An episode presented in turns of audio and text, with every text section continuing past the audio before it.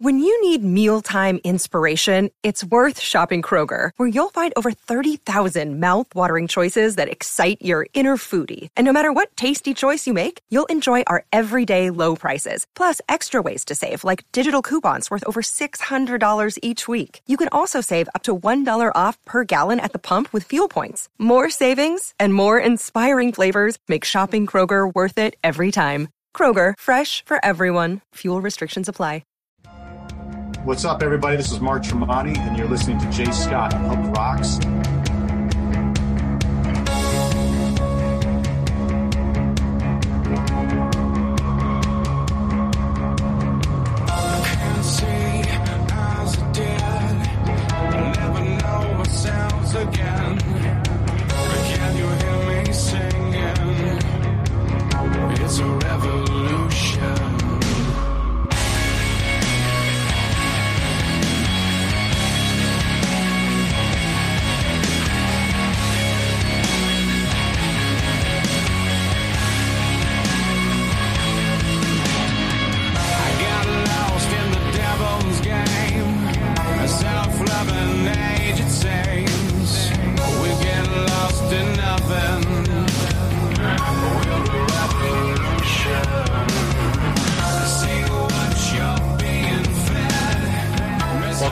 The Hook Rocks. I'm your host, Jay Scott. Thanks for tuning in once again. I appreciate it. Always a pleasure to have you listen. Thank you very much for the uh, support and uh, the reviews. If you haven't done so and you like what you're hearing, please give us a shout out or a review on any platform that you do listen to.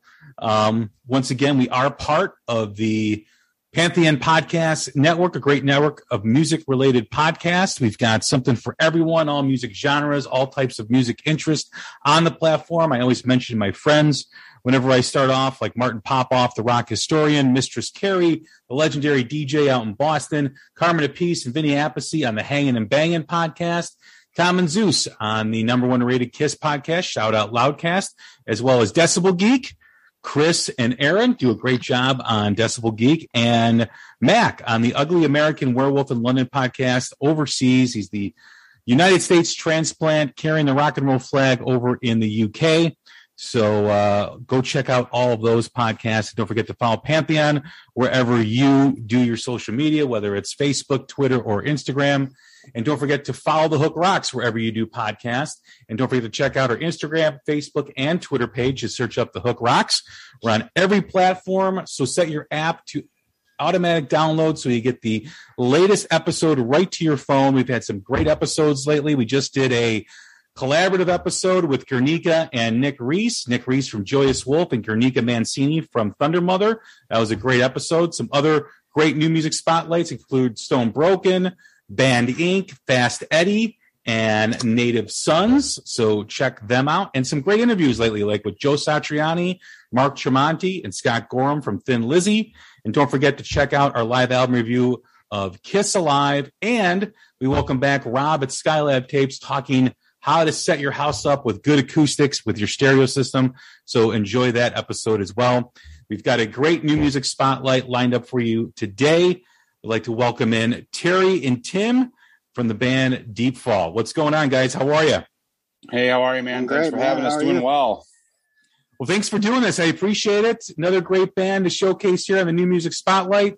Um, it's really kind of what we're all about. So thank you very much for joining us. We're going to get into the band and we're going to get into what you guys are about. But first, we always ask the same first question we do to every first time guest, and that is kind of what we're all about here. Just like every rock song has a hook that pulls you in, every rock fan has a moment, whether it's a song, an album, a band, or performance that hooked them on rock and roll. What was it for you?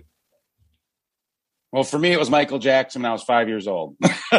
so Hey, that's, that's mo- honest. I appreciate the honesty. my, my mom told me when I saw Michael Jackson on TV, I like stopped in my tracks and started emulating and doing all that. And I was a huge Michael Jackson fan as a kid. So that's my answer. Tim, what you got? You know, I mean, the, my oldest rock and roll memories these days is some Bruce Springsteen way back in the day. Honestly, I remember my parents jamming to that and and thinking this is some good stuff.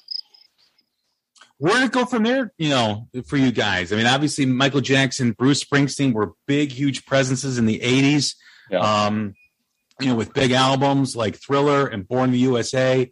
But when did the rock, when did the hard rock, you know, moment come for you guys? Well, for me, it was probably, I guess, uh, middle school, high school. Um, I was a huge, huge Lenny Kravitz fan when I was in eighth grade. Um, I uh, got made fun of for it. Actually, it was kind of funny.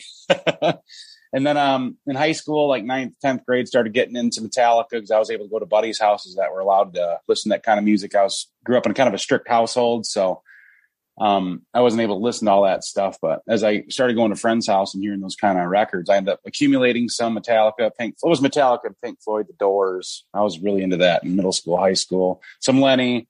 I like Stevie Wonder a lot. I pretty I like a lot of different things, but rock, middle school, high school, eighth, ninth grade, Metallica, Pink Floyd were my first two big ones. Yeah, I mean that's that's kind of the same story for me. I was, you know, we were we were the opposite of you, Terry. We were more uh, out in the wild, doing whatever we wanted in the garage all the time, and uh, uh, a couple of us had guitars, and we'd always at least think we were playing some Metallica. It's probably just random noise that was actually coming out, but we at least gave it a shot. As far as your journey and as it continued, when was the moment that you guys wanted to get on stage? Was there a performance? You know, was there a band that you wanted to, you know, emulate what you saw on stage at a concert or something similar to that? Uh, for me, it was again uh, just watching entertainers growing up. Like when there was music on TV, it was neat. you know, so like the olden days, you watched the Grammys, they had live performers. But I remember seeing Michael Jackson on stage at the Grammys, and I was just like, "Holy cow! I want to be up there someday." That's definitely. It's, uh, I miss that stuff. You know, where's live music uh, on TV now? It's pretty rare. it's different, unfortunately. yeah how, how, did the band start for you guys? Like, how did you guys begin your collaboration? How did you guys come together? So for me, I just joined. Um, it was about October ish last year. Um, Deepfall had a whole previous singer and a whole previous thing that they were doing before me. So Tim would have to kind of fill in the details previously. I know they toured with Alter Bridge and they released an EP. Um, and they did some touring, and then obviously with COVID, um, and then other things happened and, you know, people changed and did, had to go their different ways. And I ended up joining the uh, Octoberish and then we went and recorded our EP, um, which will be Revolution. We self-titled and then, and we will be releasing that stuff hopefully, uh, in the end of summer here, the rest of it. So the very beginnings of Deep Fall goes back to a bunch of guys pretending to be band practice, but just sitting around in the garage drinking all night. Um, Hell yeah! And that goes that goes back close to a close to a decade. And then uh, there was different versions, different people. Um, and then uh, back in about 2016, 2017, started trying to get a little more serious about it and uh, put some stuff down in the studio. And uh, just in the last couple of years, 2019 was when first touring started. Um, did the short run with Texas Hippie and Hell Yeah, Nonpoint, uh, and a little stint with Sevendust. And then, uh, 2020, uh, we hit the road with Alter Bridge in February and had a bunch of other stuff planned. And of course, COVID happened and there was no more anything.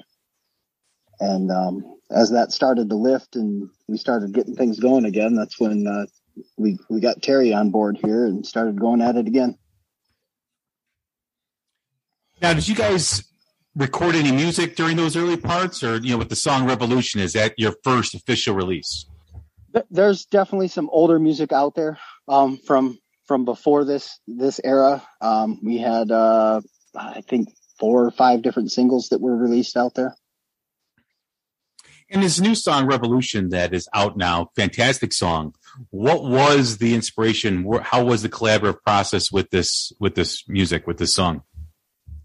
Uh, well, me and uh, To um, Tim Ossenfort's our uh, guitar player, so kind of a song started with just like a, a little riff, um, and then um, I'm I'm kind of uh, I'm I'm an overthinker, so I I uh, heard this riff and I started going off on technology and started writing some some parts, but it's just um it's really based about that stuff. It's about technology and where it's going and and when when do we start asking questions like there's probably a point where there's too much of it so that's kind of what that song's about. Clearly. okay. Yeah. Clearly too dependent on it right now.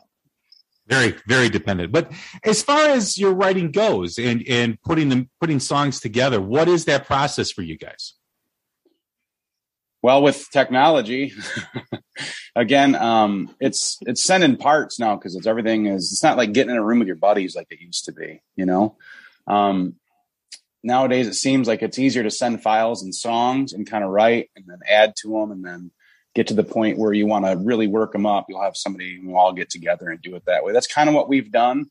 Um, this just for me, it's been a little bit kind of like that because when I first started this, we already had scheduled studio time. So there was kind of a time crunch. So that was, um, how we did that. But I think it's kind of depends on how you want to approach it too. But that's that, that was that process for the first EP, but I think there'll be more in room jamming for the second one, hopefully, but there'll still be the file sharing and things like that too. It's kind of, you know, you have one that goes, you'll write it pretty quick usually. So how different is it for you guys in terms of the dynamic of, of writing face to face rather than sharing things remotely?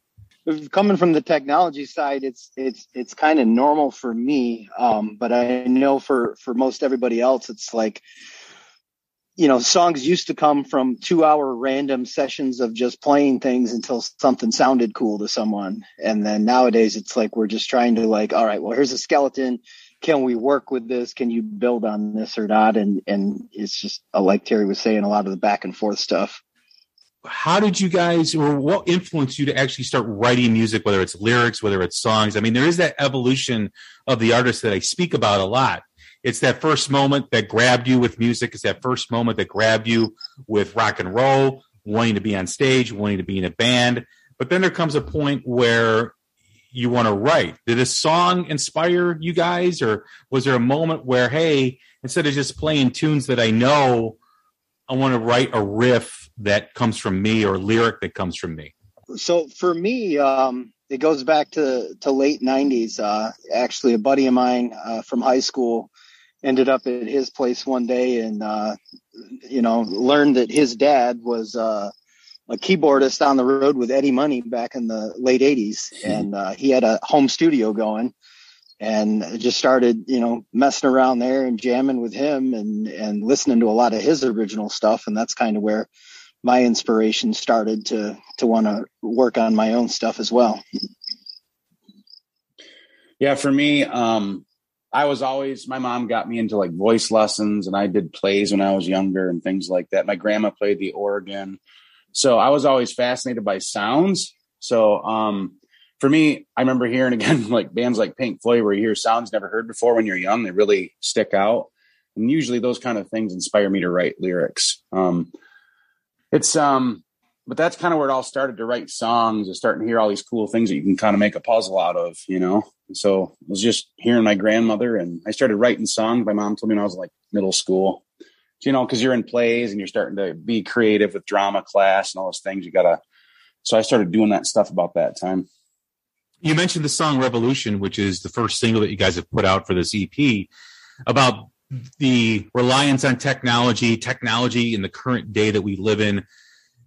It's an observation that you wrote about. Is that where you primarily get your your inspiration for lyrics? Um, sometimes um, we have a another song that's called uh, Phantom, which I I wrote about uh, passing away and overlooking my family as I was gone, and just depends, man. Songs can come from all sorts of different things, you know. Just depends, but the technology thing's been um, uh, frustrating. I'm I'm a huge. I like to read, and um, I followed Elon Musk and the Joe Rogan stuff, and AI, and Vance. And Tim's a huge computer dude, so you know you just kind of see the writing on the wall with things and where they're going, and you know, it's just things that's been talked about a lot. And that song, you know, everybody's, you can't really go anywhere without having a phone on you or it's just ridiculous. you know, you can't eat with people anymore. You can't do anything without a phone being present. yeah, it's almost like it's a blessing and a curse at the same time. You know, it gives Absolutely. you access to yeah. information, you know, on the spot, you know, within seconds, but it also takes away your attention from things that are important and, and in the interaction, the social interaction as well. You know, being face to face with somebody, having dinner, talking with them, you know, without looking down at your phone. It's it's become like we're a slave to the technology. Yeah, I mean, I, I don't think that probably ends well in 25, 35 years. If people don't want to talk to one another anymore, it's probably not good. well, what's that? What's that one Disney Pixar movie, WALL-E? Yeah, that's a good movie. Yeah. Well, that's not Yeah. a movie. That's a documentary. That's a of what we're- documentary. of what we're becoming. You know, I For mean, real. It's when, true. when you think of like people becoming, you know, overweight because of less activity, because they're on their phones and technology, they're not talking to anybody, they're looking at a screen. I mean, it's it's it's happening right before us. That'd be, that's me. Yeah, yeah. No, it's a lot of us. It's a lot of us. Trust me. Yeah. It's just, um, you know, it's an amazing. Like with anything, right? You know, you you get a taste of something, you want more, and you know, technology makes it so easy for certain things. But yeah, I was mentioned Facebook, for instance. No one goes to high school reunions anymore because everybody knows what's going on with each other. We don't need to go anymore because we see everybody post about what's happening in their lives. There's no, there's those conversations don't happen anymore. Yeah, So no, you're right. Yeah, and, And and there's a lot of things. And, well, and and now you know too much about people. I don't need to know what you're eating for lunch and dinner. Mhm. I mean, the people that take the pictures of all their food of every meal. I have somebody that does that. I'm like, dude, take it easy. I, You know I, mean? I, I only people don't need to know that. We don't need I- to know all of it. I only take I don't post it on I don't post it on social media, but I do take pictures of of something I eat if it's really damn good. Right. Or if It's it's, a memory, like if I'm someplace cool, like I've never been before, I might Yeah. do that. Like, oh, this is Yeah. a memory of shit Yeah. I'll never eat again. You know I mean? Is it important for you guys to to play and write about social issues and current topics that are happening or observations of of where you feel society is going? I do. I don't know. Tim, you want to take this one? And Well, I can- mean, you're you're the primary lyricist here, so I figured I'd leave it to you. I think there's a responsibility in, in music to do some of that stuff. I mean, I don't know. I, I don't know. I like to write about stuff like that matters, you know? Um, I think it's important. I think it's important to write in a way where people can kind of interpret it how they want, but putting stuff out there for people to think about, I think it's important. I like it. If there's stuff going on in the world that we shouldn't be shy from it. We should discuss it because that's how things get resolved is conversations like this. Nobody talks. Nothing good's going to come of it. So. A- a- As far as matching the music with the lyrics, what usually comes first? The music, the lyrics? Is it a mix? It's a mix It's a for mix. sure. Yeah. For me. It's a mix for sure, but but definitely coming from the music side, like like there are certain elements of things that Terry will be speaking about where we'll be like, okay, like like we need to we need to catch this vibe, we need we need to get in this mood, um, and try and try and paint the picture of the music behind to to match what the lyrics are. And like Terry said, other times he comes at us with a with a killer hook and melody, and we got to try and figure out how to how to get music behind it that works. Is that difficult sometimes for you, or is it just the work in progress and working it out, like you're working out a song? I think I think it, it goes both ways, really. Um, but but definitely for the most part, it's it's been trying to. Uh, it, it bounces back and forth constantly. You know, the the lyrics change a little, and then we got to adjust the music a little, and and it's just it's a it's uphill all the way until it finally comes together. And sometimes those are there's songs that you hate because you can't figure them out. And I had one of those that's on this EP. I smited this song. I did not like it at all. It ended up being one of my favorites at the end, and that's sometimes weird how it works. But you know, sometimes songs can be frustrating. You know, it's like uh something you can't figure out, and sometimes you have to set them aside for a while and come back to it. You know, like sometimes my wife and I get in an argument, and I got to get away from her for a while. You know what I mean? Come back to her; she's nicer. So I look, it's like that with a song. A- a- As far as writing that music, as far as writing songs and staying connected to it, right? You mentioned the pandemic where you kind of, you know, kind of went your separate ways for a bit because that's what people did and come back.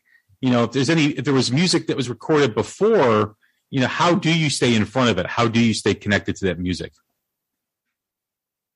Uh, in in that instance, we actually didn't. We ended up basically starting over uh, in in late September of, of uh, 21, and then took those to the to the studio in uh, in November of 21. So we we started from scratch, really the end of August, um, early September. we pretty much started started from scratch with this EP. And then when you guys did come back and scrapping everything and starting over, what differences did you feel had taken over in the band? Well, I mean, major difference at that point was this was actually our first run with Terry. Um, so you know, we had we had a new singer and a and a whole new style of uh, music ended up developing out of that in a way. And coming together and creating music, you know, with everything that's happened in the world over the last few years, for you guys, even though you were in maybe separate entities and making music, how how different did you feel? Did did you feel that these circumstances that have become our reality changed the tone of your music, changed the direction of your music? I don't. I, don't, I think there's. I, I, think changed a little bit of everything forever. Personally, um, I don't know. I think that pre all of the COVID stuff and post, we live in a different world, really. You know what I mean? So I think the writing process, like all of that stuff isn't going to change, but the content is forever, probably to a degree. You know what I mean? A little bit. I think there's going to be, uh, you can hear the songs that have been coming out now, like the Shinedown song that just came out, the Three Days Grace tune that just came out. You know, those are COVID songs, really. So you can kind of see that stuff um, with some of this, like Zombified is another one that I heard that kind of speaks to that you know, we can could throw revolution in there now. Um, just that type of song that's, you know, it's, um, it's technology. It's the whole pandemic stuff. It's how people feel about the world we live in now compared to pre COVID. You know, there's a lot of changes and weird stuff. We're like, oh, this is a thing. You can do this. This can happen. You know, I know I did. So, like, all of our shipping can just shut down and like a year and you can't get anything. Like, holy crap! It makes you it makes you reevaluate things. How about that? it does, you know, and, and I've heard that from from a lot of musicians who recorded music. Some some musicians and some artists took that moment in time and just went into a bubble and just didn't mm-hmm. watch the news, just kind of went in their safe zone with with their music, right? And some of that stuff may not be um, COVID related or anything because they just sure. wanted to escape at all. However, there are some artists that really kind of dove deep and, and dug in with what was happening, whether it was COVID, whether it was you know the toxic election process we went through, whether it was the protests, whatever it was, um, it was affected. It was they they were affected, and mm-hmm. um, it affected the tone of their music. You know, it affected maybe a, a sharper, darker tone in the melodies, um, in the lyrics. So it's always interesting to see how people look at that diary entry of time with their music, with their lyrics. Absolutely. Tim, how did you feel about that?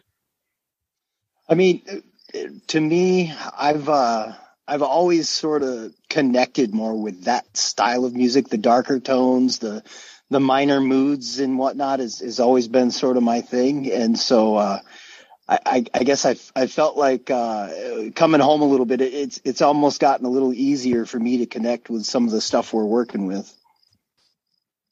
When did you guys know that you were ready to record the EP? You know, with these songs, were they, you know, did you perform a lot of them? Were they just you know writing so, and so just going did, it back and forth? No, we did this one backwards. Um, yeah. The opportunity presented itself. Um, through uh, some some connections we made when we were out on the road with uh, Alter Bridge, and um, ended up getting the studio time booked with Elvis before the songs were written. So yeah. when we when we started this process in in September, we we had a date um, that we needed to have material ready to get down there. My infamous Tim Kim, Tim King phone call was, "Hey Terry, we got a month and a half. I need you to write like a whole bunch of songs." something like that. I was like, all right, man. so Give that's what shot. we did. How was that pressure? I mean, I, I, I've talked to, I think it was Joe Satriani in his interview with his last album said how more relaxed he was than ever before because he didn't have a deadline on an album. How was it to have a deadline? How was that pressure for you guys to to make this music? Personally, I liked it. I, I mean, I like, I like, you know, having a target to hit and, and a known next step in the process to know that we're moving forward and and getting things done versus just kind of sitting back waiting waiting for it to happen and, and seeing when we're ready to move forward. Um, so to me, I, I kind of liked having that, you know, back against the wall, like let's get it figured out. And you know, we obviously we wanted to put as much focus on making sure that we were uh, you know, getting getting quality material together and, and everything was still coming from the heart. And we're not just trying to factory crunch out some music just to say we did it. Um, but uh, I, I liked having the date and and something to to lean towards. And as far as what next, you got the new song coming out. When is the EP? When is that going to be released? What's the next song that you guys are gonna gonna release? We don't have don't have exact dates yet. Um, we, I mean, the full EP is done. I've got the vinyl sitting at home. Um, we're kind of just watching the way things are moving right now, working with the radio team as far as uh, you know the trajectory of revolution in radio right now, and just kind of keeping an eye on it uh, as far as figuring out when to pull the trigger on the next single. And we're we're we're still actually juggling on exactly which single that'll be too. But uh, this summer, most likely, that's that's about the best we can give right now. What's that like for you guys sitting on this, knowing that you have music that you're proud of, that you want people to hear, and just kind of waiting? Torture. It's torture. Torture. Yeah. I mean, that's what I use as a word because it's just like, you know, when you write them and they're like children's songs and you've, you know, you've heard them and you're ready, you still got them and you, you can't tell anybody, you can't, you know, you just got to sit there like, you know, it's, it can be a, a frustrating thing, but it's cool. You know, it's also cool at the same time, but yeah.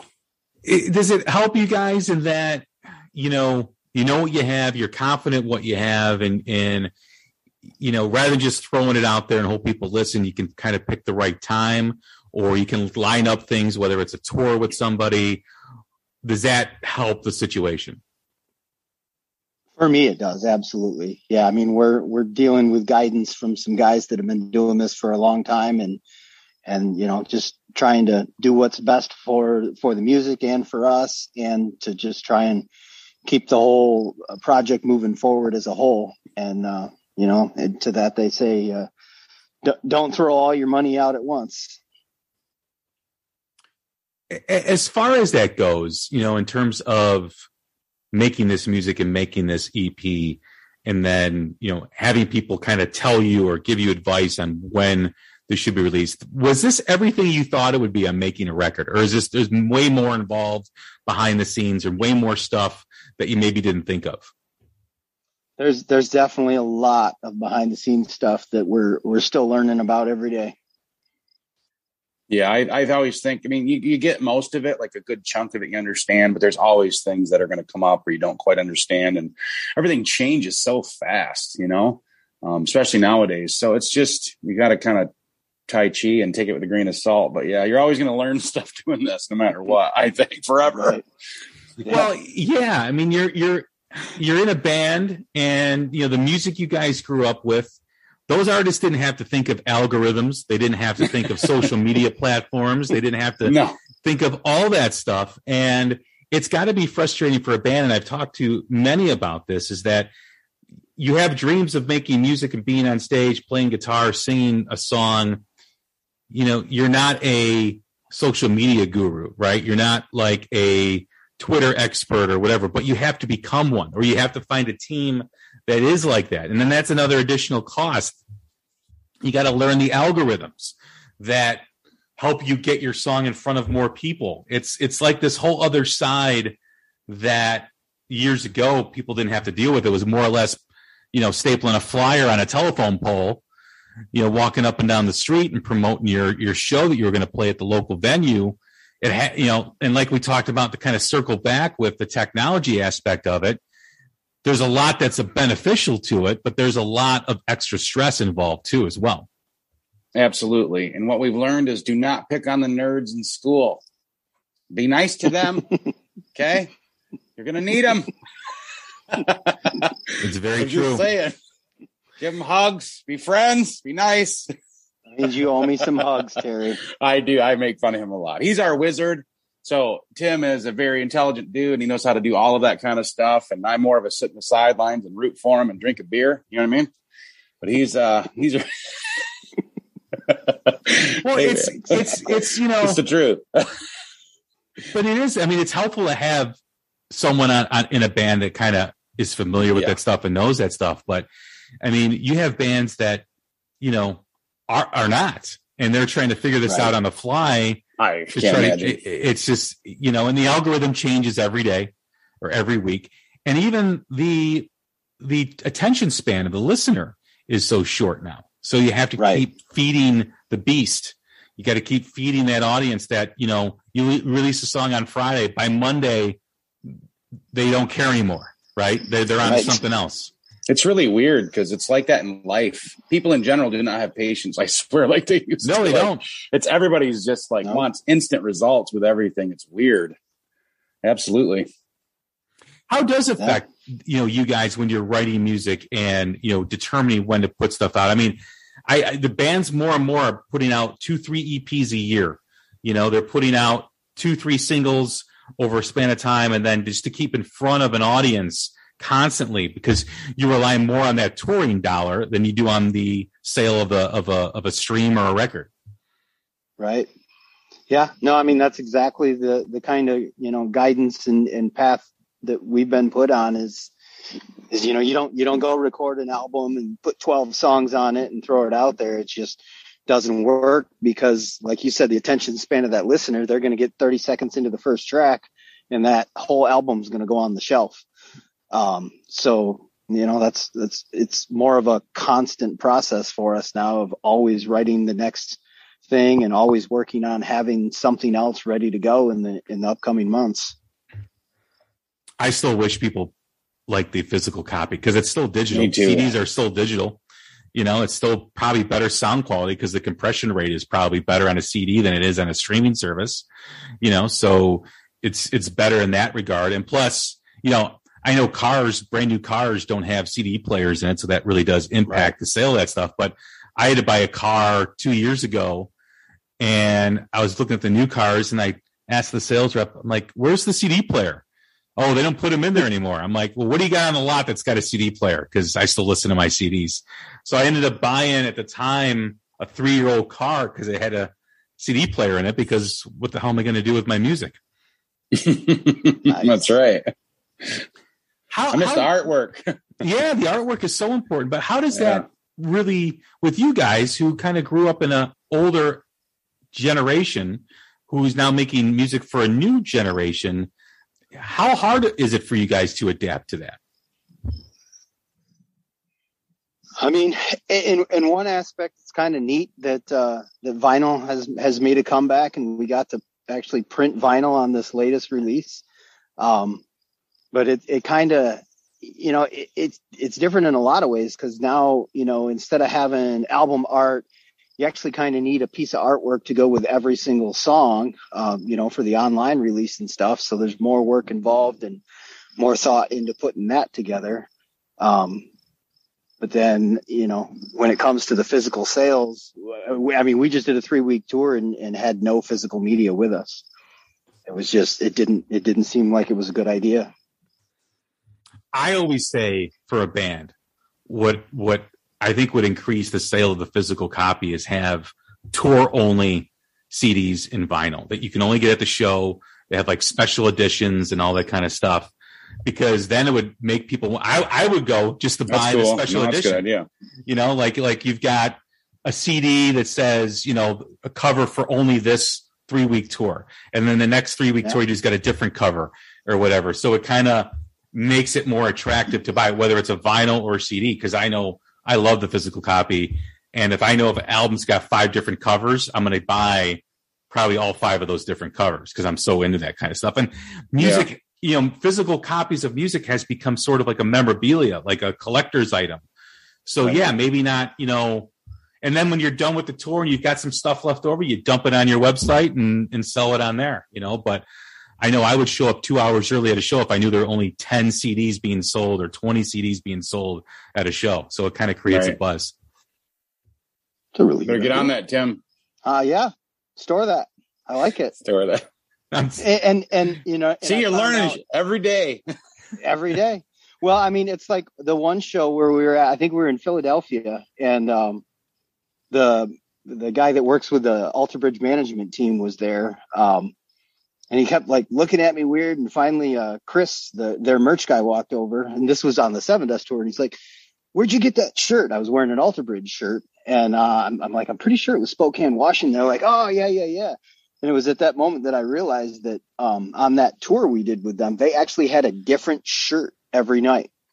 So there was there was some significance in like some stars or some portion of the design that would tell them which show that shirt was. So even though the overall design of the shirt is kind of the same, it was unique to that particular show.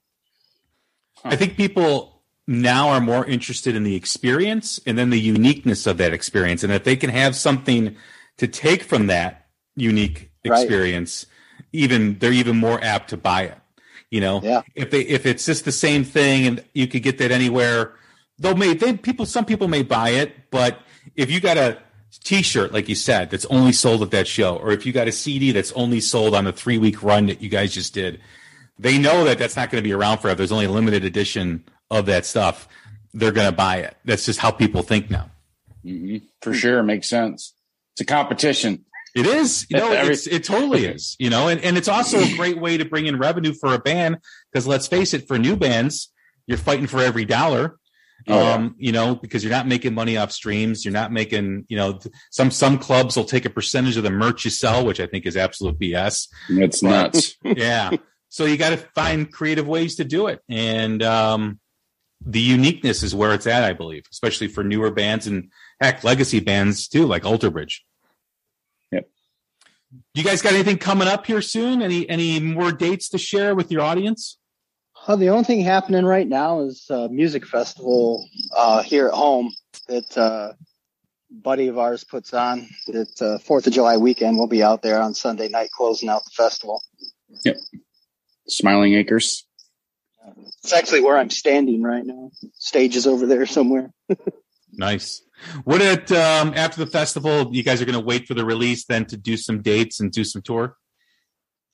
Yep. Yep. Waiting for more tour ops to come along um, and the release dates, and and really right now we're we're focused on trying to get that next batch together. Yeah, we're focused on writing right Back now. writing. There'll be more show, shows probably into summer, beginning of fall. Probably makes sense. Well, Terry, forward to Tim, that. well, Terry, Tim, it's been a blast getting to know about more about you guys. I love the song Revolution. Looking Thank you. forward to more. Hopefully, it's soon. And uh, yeah, I'm in Chicago, so hopefully, you guys make it down here too as well from Michigan. Oh yeah, I'll buy a beer sometime. It'll be fun. Absolutely, buy me two. All right, two. Now you're getting crazy, man. we just talked about musicians' salaries. Now he wants two beers. I'll, I'll, I'll take care of the tab. I'll take care of the tab. All right.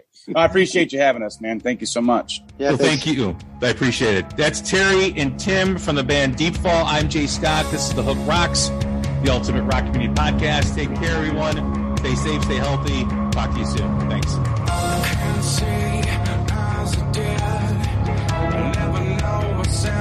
can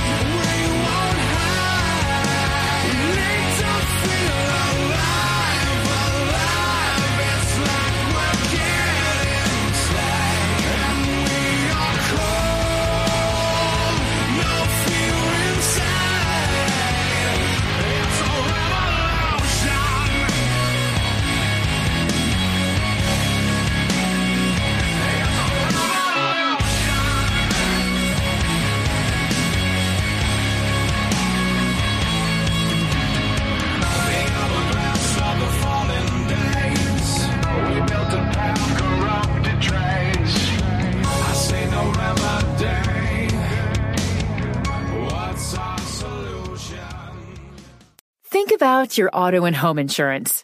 Maybe you save some money, but did you get the coverage you really need? Do you trust that company to be there when you need them? If you're feeling unsure, that's what you might call saver's remorse. You can put an end to saver's remorse when you switch to Amica Auto and Home Insurance, named one of America's best insurance companies by Forbes in 2022. This is insurance you can feel confident about. Visit amica.com and discover Amica today.